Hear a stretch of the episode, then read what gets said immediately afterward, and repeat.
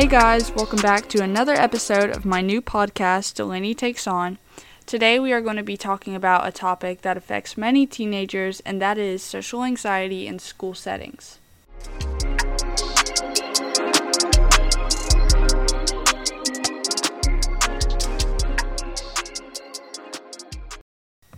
Our focus will be on the examples of how social anxiety in schools, proven tools on how to overcome it, and how being an introvert or extrovert have different coping mechanisms.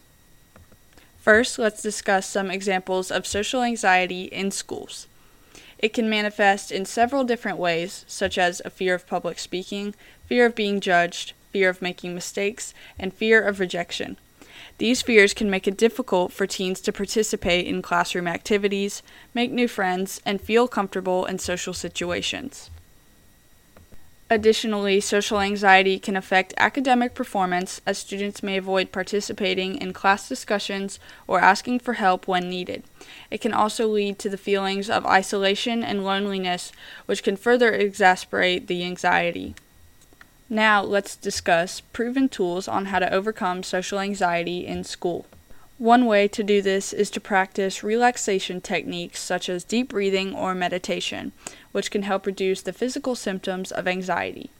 Another technique is to challenge negative thoughts and beliefs about oneself and the situation and replace them with more positive and realistic ones.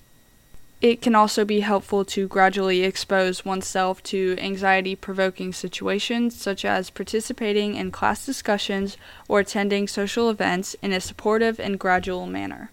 Seeking professional help from a therapist or counselor can also be a valuable tool in overcoming social anxiety. Finally, let's discuss how being an introvert or extrovert can have different coping mechanisms. Introverts may feel more comfortable in quieter, low stimulus environments and may need more alone time to recharge. They may prefer to express themselves through writing or other creative outlets rather than verbally.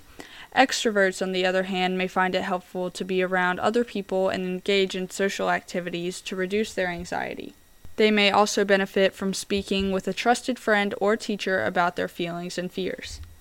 In conclusion, social anxiety in school settings can be a challenging experience for many teenagers. However, with the right tools and support, it is possible to overcome this anxiety and thrive in academic and social environments. Teenagers can learn how to manage their social anxiety and live a fulfilling life. Thank you guys so much for listening to my podcast today. I hope you all enjoyed it, and I'll see you next time.